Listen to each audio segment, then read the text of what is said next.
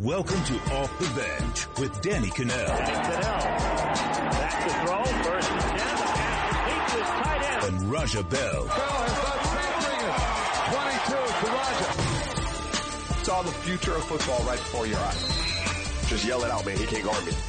All right, welcome to Off the Bench with Danny Kanell and Raja Bell. Raja's out on vacation. Bear with us as we get through our summer hours. Everybody's in different parts of the country trying to get some time off as we gear up for some huge things on off the bench. We're going to get to tell you about those probably in the next couple weeks. Uh, there should be an announcement. Might have some changes to the show. You might be able to watch us more frequently, uh, maybe even every day. But I don't want to let the cat out of the bag too soon. We got a big show for you. Uh, Will Brinson's going to join us in just a minute. We got Thomas Rongen who's going to break down the quarterfinals of the World Cup. And as always, we're going to finish off our week with five star Q and A, one of my favorite segments of the week, where we kind of go off the rails but those are some of the best topics we ever do. So we're going to get to that at the end of the show. But as I just mentioned a second ago, let's get to Will Brinson. He is the host of the Pick Six podcast. Right here, you can check him out all the time on CBS Sports HQ. He's a really funny dude. I always enjoy doing things with him, as I did his podcast just a couple weeks ago. We had a ton of fun. What's up, Will? How you doing, man? What's going on, Danny? Thanks for doing the uh, the old home and home here. Appreciate you uh, coming down to Louisiana Lafayette. Now I get to head up to uh, Florida State. I don't know if that's an accurate uh, portrayal of the relationships there between the pods, but I'll take it any time of the week. Um, let's get right to it because we are in the thick of the NBA soap opera, right? I mean, the last couple weeks have been insane. We've been on LeBron watch for a couple months, then it finally settles. He goes with the Lakers. And the NFL, for I feel like the first time in a long time, has been really put on the back burner. I mean, NFL used to try to own the conversation from January 1st all the way to December 31st. Like it was a year round discussion and the NBA has actually come in and taken over some of that dominance. Do you wish that the NFL had more offseason drama, movement, trades, like the type of things that we're seeing in the NBA? Uh, y- yes, but I'm, I'm gonna, I'm gonna point out too that I am perfectly fine right now as we sit here on July 6th with the NBA dominating the headlines because, and I think the NFL actually is too for once because it means that in, instead of, like the last two years, the NFL has owned the entire offseason because of Tom Brady and uh, Ezekiel Elliott, and the fact that they they were fighting a legal battle during the offseason against those two star players. And I think the NFL is actually thrilled that there's no legal battle between uh, either them and Julian Edelman or them and Jameis Winston, two star players who have you know who have received suspensions but appear to have had their appeals denied. Um, having said that, you know, the, the actual movement part of things, yeah, I wish, I wish there was a little more action. And I think interestingly enough, um, the unions in both sports, NBA and MLB, I mean, excuse me, NFL and, and, NBA have managed to make some mistakes with the way that they allowed teams to manage the cap. Um, the creation of the Golden State Warriors came about because the NBA allowed a spike in the cap in 2016, which created this, you know, um, like it's like a like a flash crash in the stock market where uh reverse where the the Warriors were able to sneak in and get Kevin Durant on their team and, and no one else will ever be able to do that. And a bunch of teams in 2016 who now stink went out and signed players to horrible deals in the NBA and as a result you have this giant void giant gap between the haves and the have-nots in the NBA for instance um I think there's five teams with odds of 14 and one or, or less to win the title. And then the next closest is like 60 to one.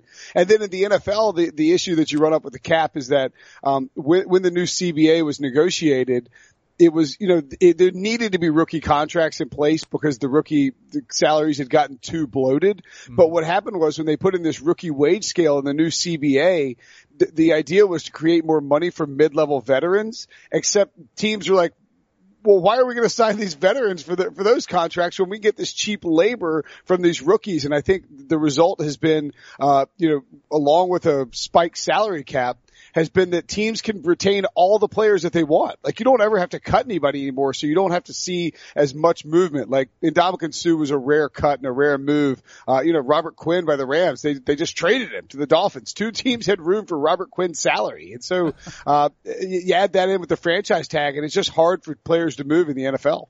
One of the, the big things we've seen over the last decade is the emergence of LeBron James as this power player. Like he holds a lot of the cards. He plays the role of general manager. He gets coaches fired. He makes moves on rosters like we've never seen in professional sports before in any of the major sports leagues. Could you imagine if Tom Brady had that type of power, especially the way we're starting to see a power struggle start to emerge in New England? Like, what do you think that would look like if you saw a Tom Brady or an Aaron Rodgers who's been disgruntled uh, with his roster? Could you like, could you imagine if that was the case in the NFL? No, I mean it's crazy. Think about it. So like LeBron LeBron traded half of his roster from Cleveland to the team that he wound up going to, and it ultimately cleared the salary cap space so he could go to the Lakers. Like he he he negotiated the rosters for multiple teams. Aaron Rodgers can't even keep his quarterbacks coach on like like on his on his, on his payroll. Uh, Jordy Nelson got shipped out of town and replaced with Jimmy Graham. You're right. Like it it, it is and I think, I mean, you know, it, it's, it's obviously different in the way that roster construction works with basketball versus football. I mean, you, you know, you have 22 dudes starting that you have to worry about, you know, 11 on each side versus just five guys. You know, LeBron needs to be surrounded with the five best guys. But I think that, um, I actually think, Danny, and I, I'm interested you know, what, what your take on this is, but to me, it's going to be a net positive for Aaron Rodgers. And we talked about this a little bit when we did quarterback drafts, but he's going to get a shock to the system. It's going to cause him to work harder. It's going to cause him to, um, you know, to be more focused. Maybe he's going to be a little miffed, a little ticked off, chip on his shoulder to try and prove people wrong. Uh, so I think he comes in aggressive. I think you see the same thing, maybe even from Tom Brady. Uh, LeBron James, you almost wonder, if he was if he if he was uh, him being allowed to construct his roster in Cleveland did him a pretty big disservice. I mean, he did a terrible job the second time around of bringing in players. So I, I totally agree with you. I, I think Aaron Rodgers is going to be in flux with some energy. I'm very I'm a little bit nervous about Brady though. This the relationship that he's had with Belichick. I do feel like they're starting to see some some weaknesses in that triumvirate relationship between Robert Kraft, Bill Belichick, and Tom Brady. So I'm interested to see how that plays out. I'm a little bit more nervous about them than I am with Aaron Rodgers. I think there's there's going to be a freshness and a newness with Aaron Rodgers surroundings that you're not going to see with Brady, but I still think they're going to be, they're going to win the FC East. Like that's a whole nother conversation. Yeah. But get, getting back to kind of the offseason, the way it works. So the Houston Rockets actually came out with a suggestion, said, hey, maybe the NBA should do their draft the way that the NFL does, right? Like it's, instead of the lottery system where you have the balls tossed up, maybe to go just straight, you know, 1 to 32, flip flop, the worst team gets the first pick. Do you like or prefer one system over the other, way the NBA handles their draft or the NFL handles theirs? Well, I, I mean, I think the NFL's is more fair. You know, you end up when you have the lottery system, you can end up in a situation where a team, I mean, obviously a team with a like the 14th best record ends up, or 14th worst record, excuse me, ends up with the, the first overall pick. I think the problem with what you what you would run into in the NBA if you did that if you did the full NFL system where you just absolutely reverse it is that you would just flat out have teams tanking. I mean, we see this anyway, right? Like teams are clearly tanking down the stretch to improve their position. If they guaranteed they would improve their position versus just improving their odds, I am sure they would tank. And, and I don't think you ever see that in the NFL really. I mean, you know, people were worried the Jets were going to go 0 and 16 last year, and they ended up being pretty good. I mean, even the Colts back, uh, you know, back when they lost Peyton Manning and, and, mm-hmm. and secured Andrew Luck with the first overall pick, managed to win a game like Curtis Painter. The, mean, dudes are just out there trying in the NFL. It's, it's really hard to tank in the NFL, especially, you know, given the job security for the coaches and the roster security for different players. You, you're never going to get, you know, 22 guys just to lay down like dogs all, you know, on the same day unless, unless, you know, they just totally cave on a, you know, the, the like, like they, if they give up on the season, maybe, but not, not for, not for tanking purposes. So, um, I think that would be the concern. I'll tell you what I'd like to see the NBA do is you get the first, the way to get the first overall pick, and I wouldn't even mind this, the NFL might be tough to do this, but in the NBA, you, the first overall team is the first team to miss the playoffs. So you're encouraged to try and make the playoffs, but you get rewarded if you miss. And I think that builds up comp- uh, competitiveness and competition from the bottom down and allows uh, you know, teams at the bottom to try hard because they know they improve their draft stock. So like second team out of the playoffs, second team, second pick in the draft, and then you're constantly churning over these teams. Maybe, maybe that keeps the bottom too far down at the bottom, but I, I like that idea more. Yeah, I think too in the NFL, the tanking wouldn't work as much because in the NFL, or the NBA rather, you can get one player and it can make a huge difference on your roster. But in the and, and it can really increase a bad roster pretty quickly. But in the NFL, if you have a bad roster and then you get the number one quarterback, say Andrew Luck, I mean, we've seen kind of what happens when you put him around a bad roster. He's going to get killed. Like, and you can't take that risk on a young quarterback that much. So I think, I don't think the tanking works as much, but I like your idea. I do think Adam Silver needs to look and address the issue of tanking because I think it's bad for the sport. It's awful for the regular season. It's bad for those cities that have to sit there and endure it. Um, Will, I want to do something on the NFL because it feels like, and Russell Okung, when I was a little tweet storm the other night talking about guaranteed contracts, it feels like more players are taking much more seriously the idea of holding out and actually skipping games, which becomes a very real issue for those franchises. Of the, of the kind of guys that have talked about the holdout. So you got Aaron Donald, um, out in LA. You've got Julio Jones, uh, you know, in Atlanta threatening to hold out. You've got Khalil Mack, others, other athletes out there, football players. Which one do you think is the most serious? Like a team that should be worried that their guy might not be in uniform for a significant amount of time this season? Mm. Well, I think the, the Falcons are going to figure out, I think the Falcons know they have a window, so they'll figure out a way to pay Julio. Aaron Donald missed the first week of last year's season. Yeah. Still finished, still was the defensive player of the year. So I guess that wouldn't be a surprise. I, I think he is, well, actually I take that back. On that list that we're looking at, um, I think Earl Thomas is the guy. Earl, you know, Earl is going to want to get paid or he's going to want to get traded and he's, he's made plenty of money. Um, he's not going to we want to risk getting out there and getting hurt on the final year of his deal and the Seahawks are clearly rebooting. So I think Earl Thomas seems like a guy who could be very likely to, to miss games. Um, holding out. You know, he probably has the most stockpiled cash of all those guys. And I think Aaron Donald certainly falls in that category. I, I just think the Rams have to get something done with him. Uh, wouldn't be surprised if he held out uh, until the, the very end. And I think Lev Bell is going to sign his franchise tender and, and get playing. You know, the, the, the problem, Danny, with the, with the, the, the negotiations of the guaranteed contracts is that these guys are in a situation where they don't care about trying to change the paradigm of, of, of what NFL play. Like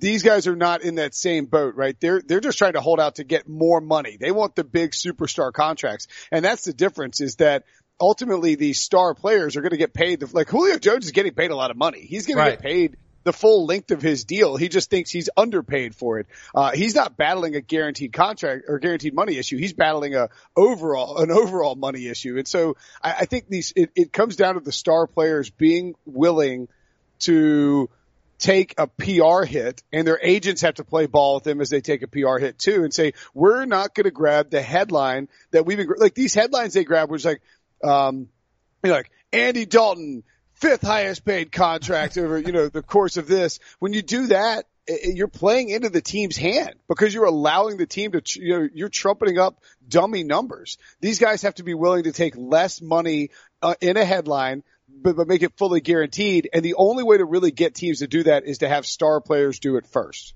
Yeah, I think some of the, I think some of the disgruntlement, like when I hear Julio Jones is holding out, I think he should be mad at his agent. He still has three years left on his deal. He's the seventh or eighth highest paid wide receiver in the NFL, which, yeah, he's probably worth more than that, but it's not like he's egregiously underpaid. And I get players are always looking for long-term security. But for especially Julio's deal, I just I look at that. I I don't think it's a good look for him, and I think he should be more mad at his agent that he should be at the Falcons. Um, and I also think Earl Thomas has a ton more, a lot more leverage now that Kam Chancellor's come out and you know hinted at his retirement. Looks like his injuries are going to force him to hang it up. So I think all of these are going to be interesting to watch, and I think you could have a record-setting number of guys who aren't in uniform week one because, you know, like Aaron Donald last year until they do get their money. Um, we, we just talked at the top of the show, I teased that we were, you know, we did a podcast, your podcast, the Pick Six podcast together, and you had a great idea because we did a quarterback draft where we went through, we did a snake draft. I had the number one pick. I took Aaron Rodgers. So then you had two and three. You had Tom Brady and Carson Wentz. Um, where did you think I went wrong on my list of guys? I had Roethlisberger, then I had Brees. I was really upset I missed out on Russell Wilson. Then I came in back in with Matt Ryan and Kirk Cousins. Was there any that you felt like I was totally off base? Like, would- like you got Brady at two. Should I have taken Brady one? No, no, I was mad you took Rodgers one. I, I assumed You you thought I was going to go, yeah, you thought I was going to go old school. Yeah, that's that's why I gave you the first pick, right? Um, Wentz at three feels like feels a little. Que- I I don't know if I should have gone Wentz at three. Um, it- no, I think that we both made the mistake of not drafting Matthew Stafford, which you don't see on this list. Um, I would I would probably take Cam I would take Cam Newton over Kirk Cousins, and I think that uh it, you know I, I don't I, don't know. I mean like it's hard like it's here's the hard thing is I'm like I would take Russell Wilson over Ben Roethlisberger, but it wouldn't be surprising at all if Ben Roethlisberger I thought I thought that going Ben Roethlisberger and Drew Brees at four and five for you was a a nice get, even though the, they're a little bit older. Right. Both guys can ha- end up having MVP seasons, and so I think it's a difference. It's it's a fascinating difference between um, you know guaranteed Hall of Fame quarterbacks versus the youth and upside that I grabbed with Russell Wilson and, and Deshaun Watson. I, I thought that um, you you maybe you maybe played it a little safe with Matt Ryan and Kirk Cousins. I, I, I'm an I'm an upside guy, as noted by my Mahomes and and Jimmy Garoppolo combo down later on. Right. Um, but I thought you but, had Deshaun Watson a little high too at seven, seventh overall ahead of guys like Matt Ryan and Kirk Cousins who have a bigger body of work. But I think that's a testament to your, your risky nature looking for the bigger upside. Cause I think it's there, but there's such a body of work. There is the, the RG3 factor of how good he looked his rookie, rookie year, then tore an ACL, then never got back to that form. I obviously would never hope that for anybody, and I think Deshaun Watson will be okay, but I thought that was way too high for him. Um, can well, you, yeah, I, I took two guys. I took two two guys coming off torn ACLs in the top seven picks. Like that's, That's right. That's a I didn't even risky. get to the Carson Wentz. I totally over. And we should both be fired as GMs for our oversight of Matt Stafford.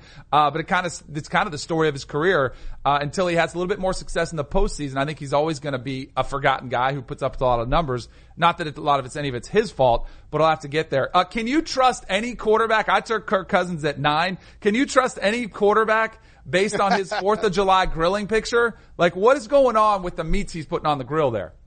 All right, so uh, whoever I, I, I guess uh, Devo is doing the Yeah. producing here. He he did not include comments. I respect that, but because because you don't want to include Instagram comments because guys swear them all the time. You don't want to get fired over that. But the comments in this one were hilarious because one guy's like, "Are you grilling rocks?" and somebody else is like. Why are you killing kidneys, Hannibal Lecter? I mean, what is this? This I thought it was spam. yeah, like, but like, do you see in, in that in the one from the second from the bottom? There's like a little cut in it. It's a very Yes. bizarre, like, like in cut. Like, I, I, my, I mean, I wrote about this yesterday. and It actually did a lot of traffic somehow because that's how slow it is in the NFL. Um, but uh, so my my theory is it's one of two. If it's if it's meat, it's one of two things. It is either a bunch of tuna steaks gone horribly, horribly, horribly wrong, or more likely it is 10 fillets, completely unseasoned, cooked over like a grill that's heated to 300. and so there's no char whatsoever. They're well done. They're brown. They're, they're tasteless. And It, it, it- maybe he's making those mutton burgers that Joey Chestnut, uh, once upon a time ate 81 of. I, I don't, I don't know. This is, I would- trust, you don't trust a man who grills like that. Well, then you wouldn't trust me. I am the worst griller in America. Like I thought I was. Now I feel like I have a chance to. Uh, I can give that hand that title off to Kirk Cousins. When I, my wife crushes me because she's like every man should be able to grill, and I can put it out there. But I'll actually invite friends over that I respect their grilling techniques and how they in their performance, and I'll just give them the stuff. I'll say I'll go buy the meat, I'll put everything, and I'll just hand it off to them because I'm I'm notorious like the butterfly cut just to check it to make sure I have no confidence that it's going to be undercooked and we're going to get everybody sick. So I just hand it off to everybody else. Um, let's finish it off with the Madden 99 Club because we saw a couple new guys to list: Luke Kuechly, Antonio Brown, uh, Gronk is on there, Brady's on there, Aaron Donald. Who- Von Miller, who is the next guy that we're going to see join the Madden 99 rating club? That's a tough question. Um, you know, I think that you, well, uh, th- that's actually missing. You Aaron liked Rodgers, Carson too. Wentz, you know? Oh yeah, that's right. That is did missing Aaron Carson Rodgers. But he wasn't on there, no. right? No, no, Rodgers they was uh, 97? No, Rodgers was 99. They did, did uh, get they 99. did seven, they did seven guys and they did, so, I mean, I'm just doing the math. It's like four offensive guys, um, you know, two quarterbacks. So like your quarterbacks is probably more likely, but I don't know that there's somebody who's going to leap up into that 99. I mean, Wentz is, is really good. If really he has good. another I- I- year like last year, he'll jump up for sure. Yeah, if he plays a full season and plays at an MVP level, he would get it. So that would be a good answer. I feel like it's a little bit of a cop out. Um, I, I'll tell you who. I'll tell you who's a sleeper for it. Joey Bosa, Ooh. lined up against Melvin Ingram, an Yep. edge rusher. They don't have a defensive end on that list, I don't believe. Khalil Mack is another name that you could think about, but I think Bosa has such a high ceiling. So he's got a great motor and he's, you know, he's, I mean, people already treat him as sort of like an all pro style defensive end. And he's really just heading into what is the third season here. I mean, he could have an absolute explosion. Came out of Ohio State very young. And I, I think Bosa could be a, the next 99 guy if he has a big year for the Chargers. Nice. I like it. That's a, that's a bold prediction. You can get that and others on the Pick, Sid, uh, Pick Six podcast. You can get it every single day of the week. That's Will Brinson. Follow him on Twitter at Will Brinson. Uh, good stuff as always, man. Thanks a lot, Will. Yeah. Thanks, Danny. All right. Uh, let's get on to You Have to See It. One of my favorite segments here on Kanell and Bell. So we've got D Wade's son, Zaire. Now, this isn't just like some summer AAU against other high schools. That's Tim Hardaway Jr. Yes, the owner of a $71 million contract that he just crosses up right there. Pretty filthy. And uh, D Wade actually asked him, said, Hey, are you going to call him Baby Flash? And he, D Wade tweeted out, said, Nope, he's going to make his own name. And if he keeps making moves like that and getting buckets on NBA superstars, then he's going to make a name for himself. Uh, as much as I fought this one, we are going to have some soccer. Actually, I love this one because it's the kids. Watch the Neymar impression. There it is. Boom. Sniper from, from out in the center field bleachers. Right there going down. They're not even rolling enough to do the Neymar because there's even more drama, but this is awesome. But is this really what we want to teach our youth of America? That's my biggest problem with soccer is flopping. We have to rid the game of it. But good for these kids for having some fun with it. Uh, how about you have to hear it? Because we had Jon Anik on our podcast the other day. He was hyped up about the Max Holloway versus Brian uh, Ortega fight and has now been canceled. But check out uh, Jon Anik when he was describing the fight. You have to hear it. I think this fight truly could go either way. If I was a gambling man, I would stay away from this fight. But as compelling a featherweight championship fight as we have had really since Conor McGregor challenged Jose Aldo back in 2015. I think this fight truly could go either way. If I was a gambling man, I would stay away from this fight. But as compelling a featherweight championship fight as we have had really since Conor McGregor challenged Jose Aldo back in 2015. So we saved some money right there because, as you can hear, Jon Anik didn't like one way or the other, and uh, Holloway actually withdrew due to concussion issues. Uh, so the main event, uh, it's the co-main event. It's off the card. So now Stipe and Cormier will have to look forward to that. Which I don't know. Cormier was coming off the stage the other day and falls down.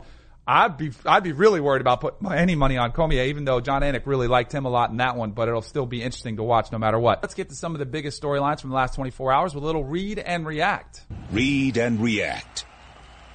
All right, Danny, I am going to read you these headlines directly taken from CBSSports.com, and you're going to tell me what you think of them. So, first one Jake Fromm suffers a broken hand in a freak accident. Now, Georgia coach Kirby Smart said that it's an insignificant injury, and Fromm already resumed throwing. Uh, that's the good news that it's insignificant because I know Justin Fields comes in. He's the five star quarterback who, you know, the entire country was after, and it was a huge coup for him to go to Athens. But the fact that Fromm is throwing already tells me it's probably something minor. And it's kind of crazy to me because these guys are college kids, right? They want to go have fun. He's out in a boat, like enjoying his summer. Uh, apparently his rope tying, his, his, his buddy was rope tying him on the back of a boat and he comes down on his hand. Like they're college kids. They're having fun. And I think this is every coach's worst nightmare that you would have some sort of injury off the field. But the good news for Kirby Smart is it sounds pretty insignificant. Danny, did you have any of those injuries? I did. I almost did. So when I was at Florida State, I went down to the Keys and mm-hmm. I, I was on a wave runner and I was going and like, you know how you can go spray the wave runner and everybody's on the dock and they're hanging out like sunbathing. So I was going mm-hmm. up there and like spraying them. I miscalculated and I had some wake coming from behind and I actually like went in too close and the wake hit the dock Oh, no. And it like wrecked the wave runner. And thank goodness my foot was like inside the little well, like where you keep your feet. Right. Because if it was outside, I would have lost my foot. But oh thankfully it was gosh. just the wave yeah, runner. Thank God you didn't miscalculate that much. just a little bit. Exactly. All right, moving on to one of our favorite guys, Grayson Allen and Trae Young go at it. So this was a summer league, the Hawks versus the Jazz. Danny, did you see this?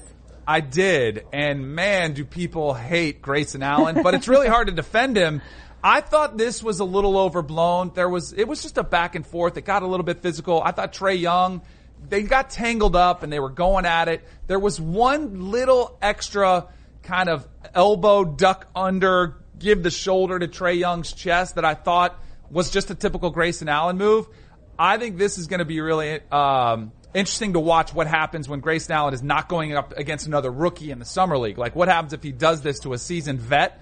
Like he's going to get smacked down pretty quick, as I'm sure our boy Raja Bell will attest to when he gets back.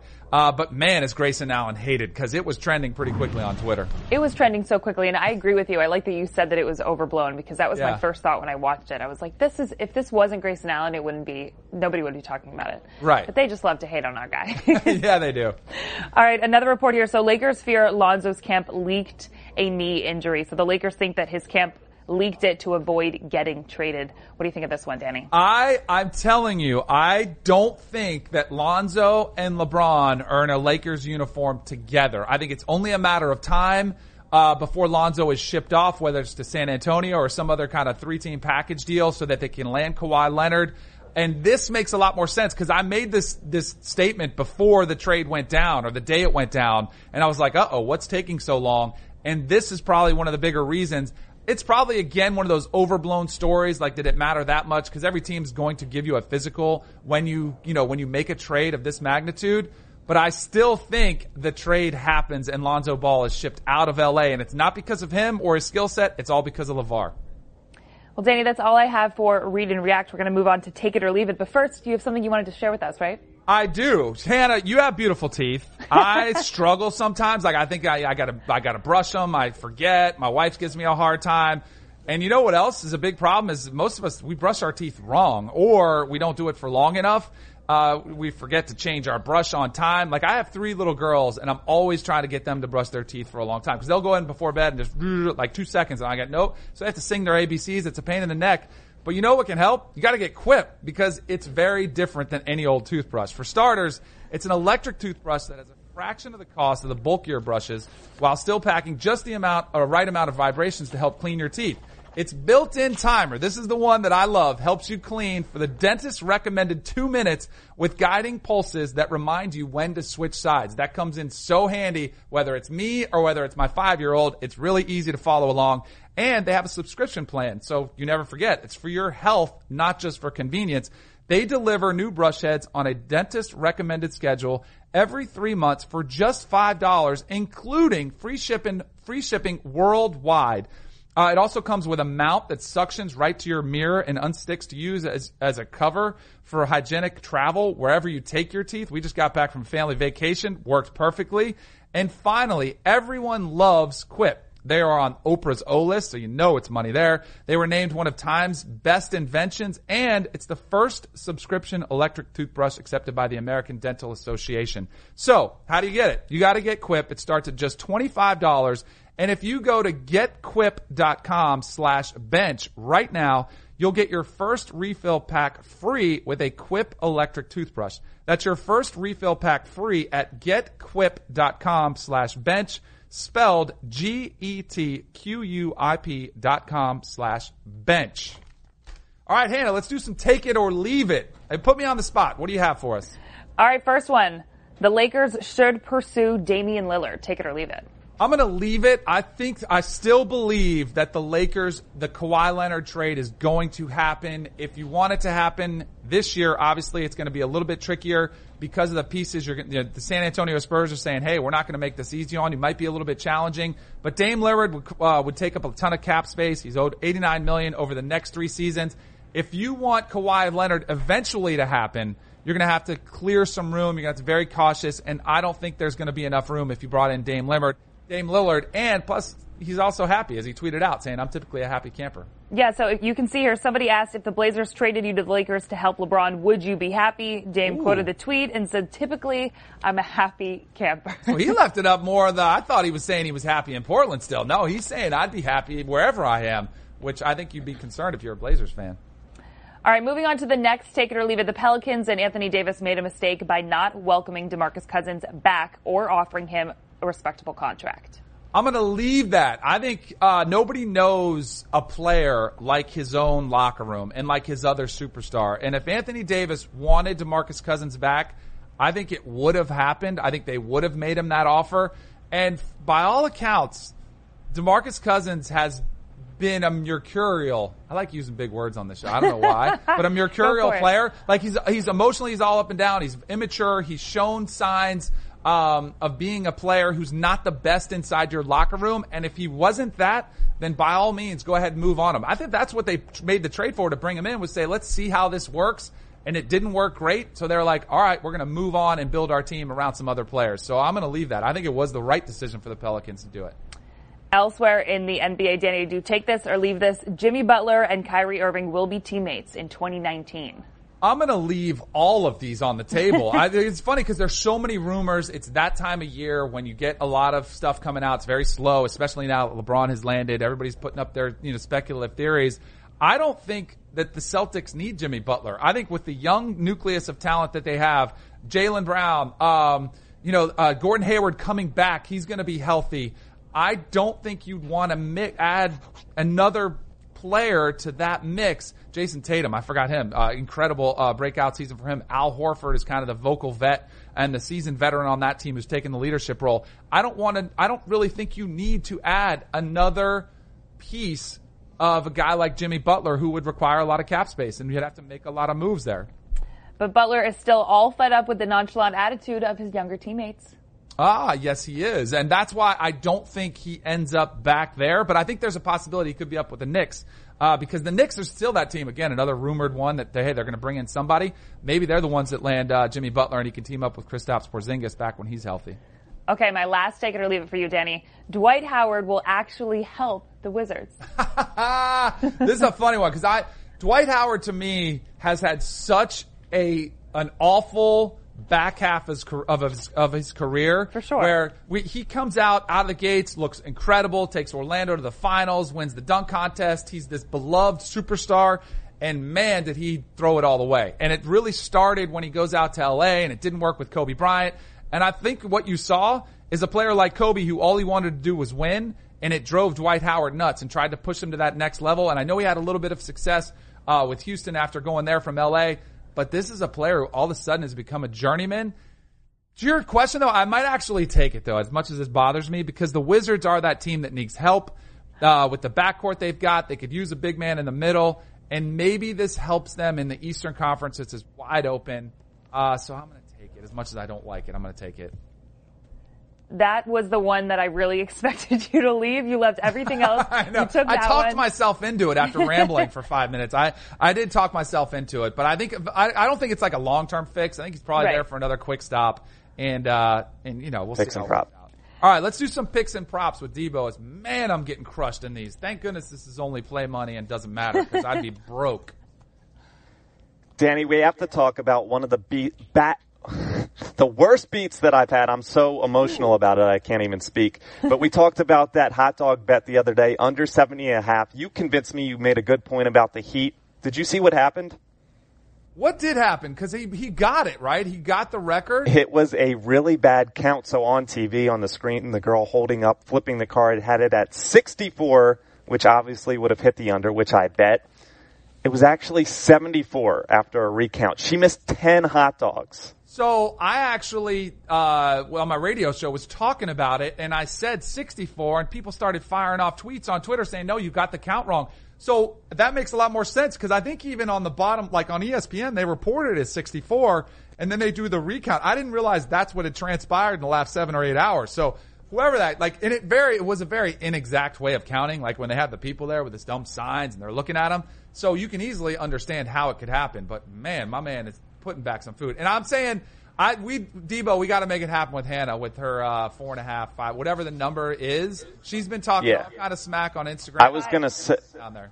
I was gonna say that I will win my money back on the under four and a half with Hannah. That's right. Keep you talking, will. guys. All right, so we're going to bring Hannah in today for some soccer bets. It's the soccer quarterfinals. In just a minute, we're going to have Thomas Rongen on to break down the quarters. But first, we're going to pick it as the novices, not the experts. The first game of the day, Uruguay versus France. There's a big injury in this one, though, Danny. Oh, there is. Are you going to Cavani. Oh, Cavani's out. Then I'm taking France. Then is, does he? What team does he play on? I don't even. You're right. He's so Roll with confident we went in that I'm going with direction. France because uh, France is the heavy favorite. You say Uruguay, I say Uruguay. I'm going to say France. Hannah says it real official. Uruguay, and I'm going with them. And she sounds bad. Oh, you're going with Uruguay. Mm-hmm. Nice. All right, good.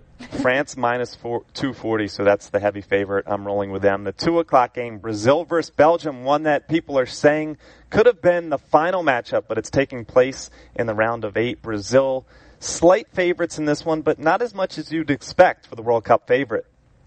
I there's no way I'm rooting for Neymar, like zero chance. But I actually do like Belgium's shot in this game. I'll be rooting for them. Uh, so I'm going to take Belgium. Belgium was the one that came back against Japan, right? That was the two nothing, and they came all the way back to win three two. Yep. Soccer knowledge, like I was dialed into that game. I think they've got some momentum. I think that awful first half is going to translate, and they're going to pick up where they left off in the second half of that game versus Japan. So I'm going to take Belgium. Debo, who are you going with? Belgium. Okay, so I'm going with Brazil. nice. Hannah agreed with us for a while. That was her strategy, and now she's going to back to fading us. So I we'll see need a new strategy. how that works. Danny, you said you couldn't root for Neymar. Let's see if you can root for this prop. The over under is six and a half fouls suffered, which actually is an official stat kept by FIFA. He's been averaging 5.75 fouls suffered through the first four games of the World Cup. But you gotta think he'll amp up the theatrics for the quarterfinals, right? Yeah, he's to amp up the theatrics, but now everybody knows what's going on. So I'm to say the refs are onto him, and I'm to say under. I'm to say his theatrics don't work. Like we talked about the Mexican coach calling him out. Everybody's talking about it. It was all over social media. They are going to, they're to, they're to start calling him out on it and not calling the fouls. So I'm to say under six and a half. I actually like that one. I might take that for real. Don't do it. Don't do it. You think it's going to work? You think it's still going to work? Just don't take it for real. Based on our track record for, I mean, Danny, you haven't been Yeah. doing so well. I'd be careful. Save. I got to pay for college. Uh, what about you? What about you, Debo? Who you taking? Over. You are. You think it works? He will play it up today. He's he's motivated by those commercials, the kids flopping, everybody's taking it up more. He'll go over seven or eight. All right, perfect. All right, let's uh let's bring in somebody who actually knows what they're talking about on soccer. Believe it or not, I actually did have World Cup withdrawal the last couple of days as I got so used to waking up, you know, throwing on the TV, ten o'clock, you'd get games. It's been fascinating. It's lived up to the drama uh, that you would expect of a of a you know a, a a game of this magnitude. We're going to bring on our guy TR Thomas Rongen. He's right here at CBS Sports HQ. He's our lead soccer analyst. Uh, he's a former coach and player. He was great here on the podcast. We had to get him up early again. Uh, I apologize for waking you up early, but I can't wait to hear what you have to say about the World Cup as the quarterfinals kick off today. So Thomas TR, tell me what's the bigger storyline of the World Cup this uh, this point at this point? Is it the teams that are still remaining, like England and Russia, or is the bigger storyline the teams that were favorites that made early exits like Germany and Spain? I, think, Danny, the storyline of this tournament is threefold. One, as you mentioned, we see on one side four teams that never gotten close to, you know, to winning a World Cup. I shouldn't say that because England is, but Russia, you have Croatia, you have obviously teams that we didn't expect to be there, which is the beauty of this game, and, and very refreshing because a lot of people are saying, well, Thomas, the tournament in the United States in 2026 will have 48 teams. Will that dilute the uh, the product? And it shows in this tournament that will not. The big teams failed, and failed they because they did not keep up with new trends in the game, and I mean that sincerely. Hmm. Possession football is out. The top five teams with possession includes Argentina, Germany, and Spain. All three favorites. Germany may be the most favorite team because they won it four years ago, aren't there anymore. And the teams that are there, the quality teams, Brazil, Belgium, France, and Uruguay, made some major changes uh, since the World Cup in 2014 and since the Euros and the Copa Americas. The trend is the following. We are better sometimes without the ball. Sounds crazy, but those teams have shown with 30 or 35 percent that they can be lethal. And at the end of the day, if you look at shot accuracy and goal efficiency, these teams are crazy. Uruguay, 100% uh, shot accuracy and goal efficiency. Russia is around 80%. Argentina, Spain, and uh, Germany were around 12%. So at the end of the day, it's about in transition, offensive transition, on the break, as France has shown against Argentina, with less passes to get to goal. It's very interesting too. Spain passes you to death. Had thousand plus passes in one game and lost against Russia Russian penalties.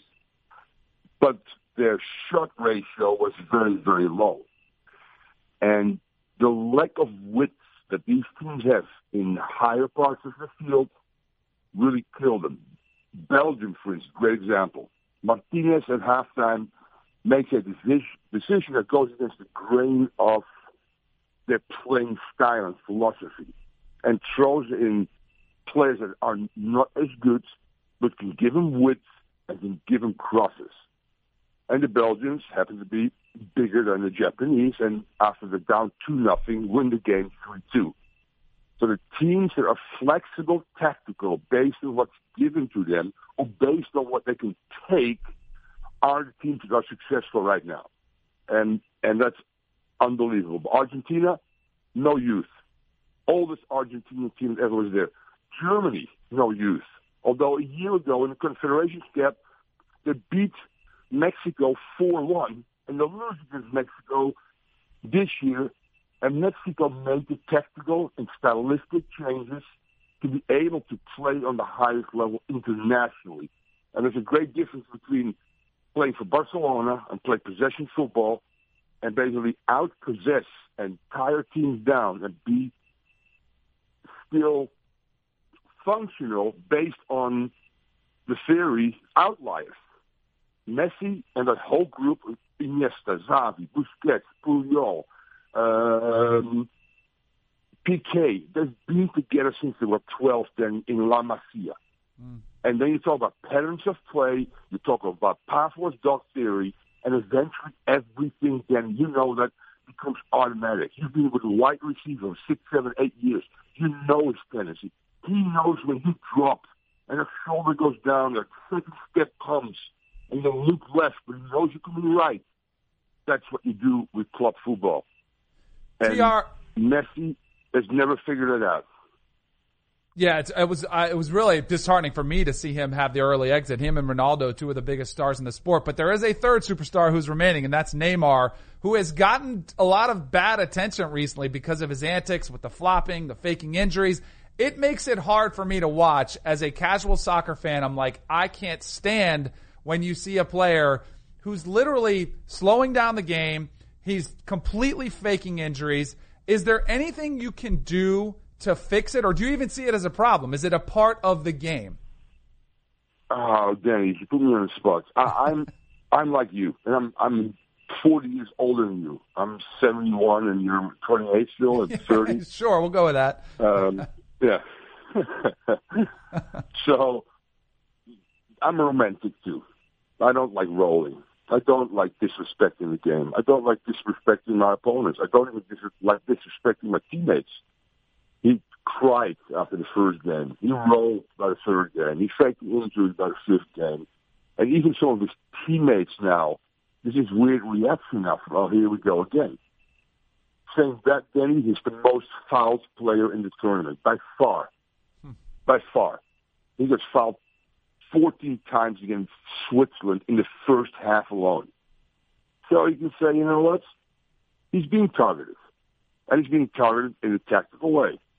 I I hit him two times. Somebody else hits him two times.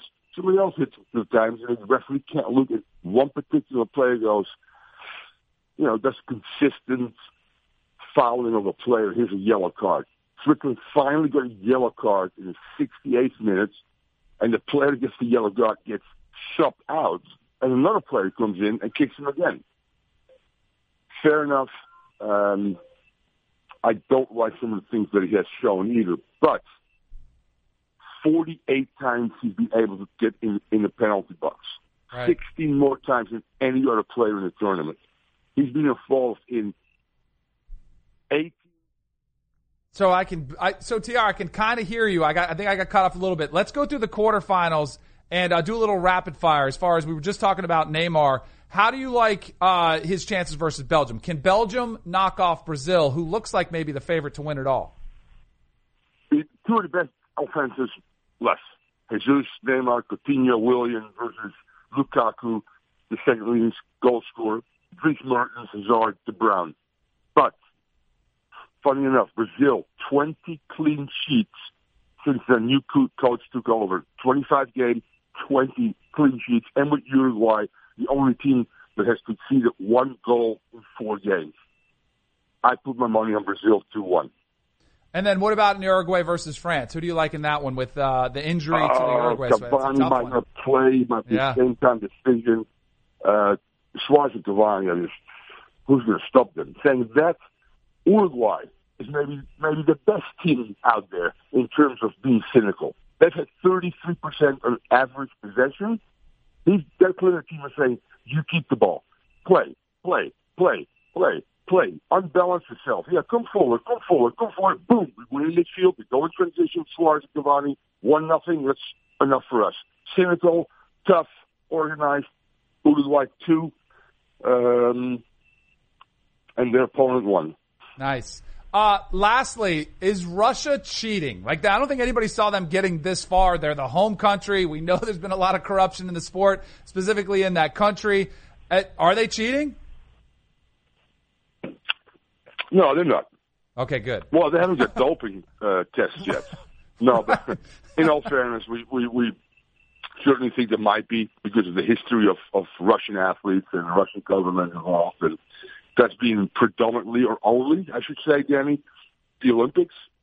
In all fairness, you rarely see doping in, in soccer, which is well done because it's a like cycling. It's an endurance sport, but play, players rarely do that. The Russians have one thing that we didn't know. They didn't have to qualify, Danny. They played some friendly games, so nobody really knew how good or bad this team was. B, nobody plays outside of the country except one player. So it's not like every weekend we see him in Europe for Barcelona, for Man United, for whomever. Six starters play for CSKA Moscow. I'm talking about playing together all the time. Huge advantage. They look the, the best team right now as a team understanding what needs to be done on a day and be able to do it. In terms of quality, Danny, they're the worst of the eight. But they're at home, home field cooking maybe. That's an advantage. I think Croatia is too strong for Russia, though, will win that game. Awesome. That'll be fun to watch, see if that home team can keep, uh, keep their streak alive. TR, thanks again for getting up early. Enjoy the games this weekend. Thanks, Danny. Take care. All right, we'll see you later. All right, make sure you can get all the best highlights and biggest sports stories right in your inbox every morning with the CBS Sports HQ newsletter. It's packed with all the good stuff you need to see before you start your day. Just go to cbssports.com slash HQ daily to subscribe. Welcome back to Off the Bench with Danny Kanell and Raja Bell. All right, here's the deal. You need to go go to iTunes. You need to subscribe. You need to download us. But when you're there, you have to leave us a review. And you leave five stars, not four, not three, five star review. And then after you hit those five stars, you go leave a comment. And in the comment section, you have to ask us a question. And every Friday, we are obliged to answer them, no matter how crazy, how off the wall they may be. So that's where you guys get to put us on the spot, make us feel uncomfortable. Sometimes even Hannah gets to feel uncomfortable because there have been some good questions, but it's all up to you. So let's finish it off with a little five star Q and A. Hannah, we got any good stuff? Five star Q&A. Oh, we've got some good stuff today. All right, so All our right. first one is from Mario Hazonia, number one fan. He said, "Can you name the starting lineups on your high school teams?" I wish Raja was here for this one. Man, me too, because I, you know, I, cause I played three, like I played basketball, baseball, and football. Uh, I apologize to my high school teammates. If any of you guys are listening, I could name probably half of them, but there is zero chance I could name any sport, every person on the, on the court. I just couldn't do it. I, I don't know. I'm not, I don't have a good memory. Basketball, even in hoops, and we, we had a good team. I could name probably three or four, like some of my best friends, Tommy Fagley, Aaron Walhoff, like we were the three, we were the big three. And then once you get past that, I don't know if I could get very far. which Debo, would bad. you be able to do that? Debo's a sentimental guy. I feel Like I would have to play high school sports to be able to name the starting lineups. Sorry, didn't even call you out there. How about you, Hannah? Can you name like you probably name your squad, right? Uh, no, definitely not. No? definitely not. right, and good. let me remind you that I went to art school, so any high school athletics was not not that aggressive, anyways. All right, so this is another one from WWR19. He says, "Danny, did Russillo shoot down a lot of ideas for your show at ESPN? What ideas do you have for the podcast?" My man Russillo was very set in his ways, and I would bring ideas all the time, and he thought they were the cheesiest things ever. And maybe he was right, but we never got to see them. So that's what we're going to get to do on Off the Bench. Because once football comes up, I'm going to start bringing the ideas in droves, and it's going to be up to Debo and you and Raja to tell me if they're any good. But I think we'll at least try them, and then I can either get laughed out of the place, or they might be like make us the the most trendy pod in the history of podcasts. That could be the case too. You just, we'll never know until we try.